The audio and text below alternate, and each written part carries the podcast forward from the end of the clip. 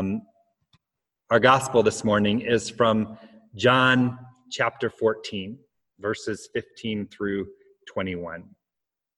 Jesus said, If you love me, you will keep my commandments, and I will ask the Father, and he will give you another advocate to be with you forever. This is the Spirit of truth, whom the world cannot receive because it neither sees him nor knows him. You know him because he abides with you, and he will be in you. I will not leave you orphaned. I am coming to you. In a little while, the world will no longer see me, but you will see me. Because I live, you also will live. On that day, you will know that I am in my Father, and you and me, and I in you. They who have my commandments and keep them are those who love me. And those who love me will be loved by my Father, and I will love them, and I will reveal myself to them. The Gospel of the Lord. This morning's Gospel, it's the sixth Sunday after Easter's good news, remember. We're called to still be celebrating Jesus' resurrection, but we're taken back in time, back a few chapters in the narrative of the story, to before Jesus was crucified, before he died, before he was buried. He just washed the disciples' feet before we heard what we heard just a moment ago. He'd just given them the greatest command to love one another the way they had already first been loved so well by him. And then he goes about preparing them for what's coming next. Jesus is talking to and he's teaching the people he loves most about what to expect when it's all said and done. Not just the crucifixion, not just the dying, not even just his resurrection, but Jesus is talking about what to expect after he returns to the Father again, when he's no longer living and moving and breathing in the world in quite the same way they'd come to know and love and expect, maybe. And Jesus knows, as you might imagine, that this would be hard for them. He knows they will have endured a lot already, that their faith will have waxed and waned and come and gone and flourished and faltered and failed in a million different ways by then.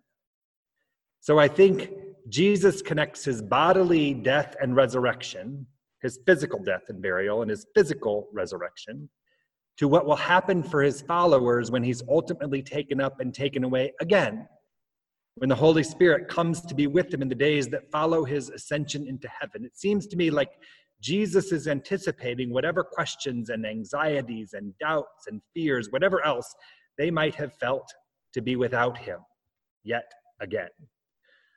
So when I wonder about this, when I wonder about what it's like to be without Jesus, to miss him, to doubt God, maybe, to question my faith.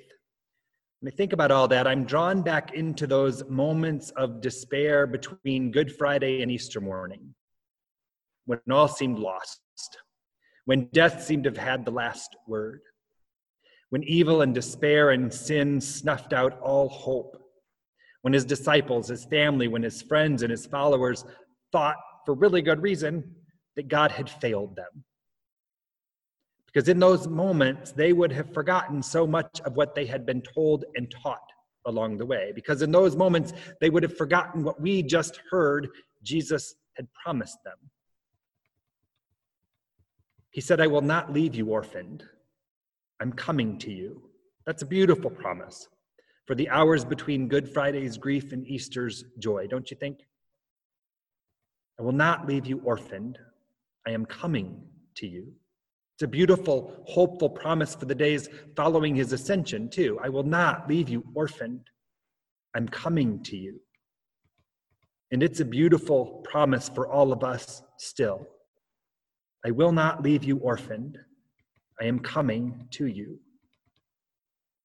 Because it's a short walk, I think, from the empty tomb of joy and celebration and good news back into the world of despair and fear and bad news. Another Friday rolled around after that first Easter Sunday morning, after all, for the people in Jesus' day and for the rest of us, just the same. There is still a virus to contend with, for starters. There is still isolation and division and racism and poverty. There is still uncertainty about the economy. There's still political division. There's still sexism and injustice and hunger. There are surgeries to schedule. There are diagnoses to come and death. Death still looms for us on the other side of God's empty tomb, even. Which is why we need this reminder from Jesus, this promise that God will not ever leave us orphaned. God is always coming to us. God is always chasing after us, always making a way into our hearts and into our lives, even when we're not sure that's possible. But what does that mean? Who in the world is this advocate? What is the Holy Spirit? When and how will he reveal himself to me? Us? Where and how can I look for her in my life and in this world? How might I introduce them, this Holy Spirit, this advocate, this comforter, to someone who's even more uncertain or more unsure about all this than I am on my worst days? To tell you the truth, I probably would not break out the Bible at first.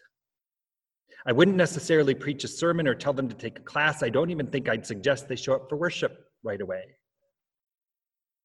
Instead, I think I might suggest they take a look in the mirror. You know him because he abides with you, and he will be in you. See, when I think about how to explain to someone about the presence of God in their life, or if or when I need a reminder of that myself, I think maybe it would help for all of us to look in the mirror and to see in our own capacity to love our own children just an inkling of God's ability to love the world. And if you don't have children, I hope you were loved well by a parent or a grandparent or a sibling or a teacher or a coach or a friend somewhere along the way. And I hope you loved back with some measure of passion, some measure of patience, some measure of grace and mercy and forgiveness. I think that's why Jesus talks so much about a father when he describes God to the disciples. The love of a parent on their best days is like a picture of God's love for the world. The love of a parent on their best days is just a measure of how deep and faithful and everlasting God's love is for each and every one of us. The love of a parent on their best days is just a portion of the love that comes our way from the God who made us. And I think something like that is true when it comes to the Holy Spirit, too. This advocate, this comforter, Jesus talks about in this morning's gospel. Jesus says, This is the Spirit of truth, whom the world cannot receive because it neither sees him nor knows him. You know him because he abides with you and because he will be in you. You already know this Holy Spirit because this advocate abides with you and because this Holy Spirit will be and is in you already. So I wonder again about the mirror, or maybe, even though we're having some technical glitches this morning, about the digital pixelated version of yourself I hope some of you can see on the screen before you. Can you find yourself? Take off the speaker view maybe and pull up the gallery and give yourself a good, long, loving look right now. And can you imagine that the Holy Spirit looks like whoever is staring back at you? What if the Holy Spirit is you and me, acting like Jesus for the sake of the world? You know him because he abides with you and because he will be in you. What if the Holy Spirit is you, sitting with someone who's sick or praying for someone who doesn't even know they're on your mind or forgiving someone you never thought you could? What if the Holy Spirit sounds just like you, saying you're welcome? Or saying, I love you, or saying, I'm sorry, or saying, You're forgiven?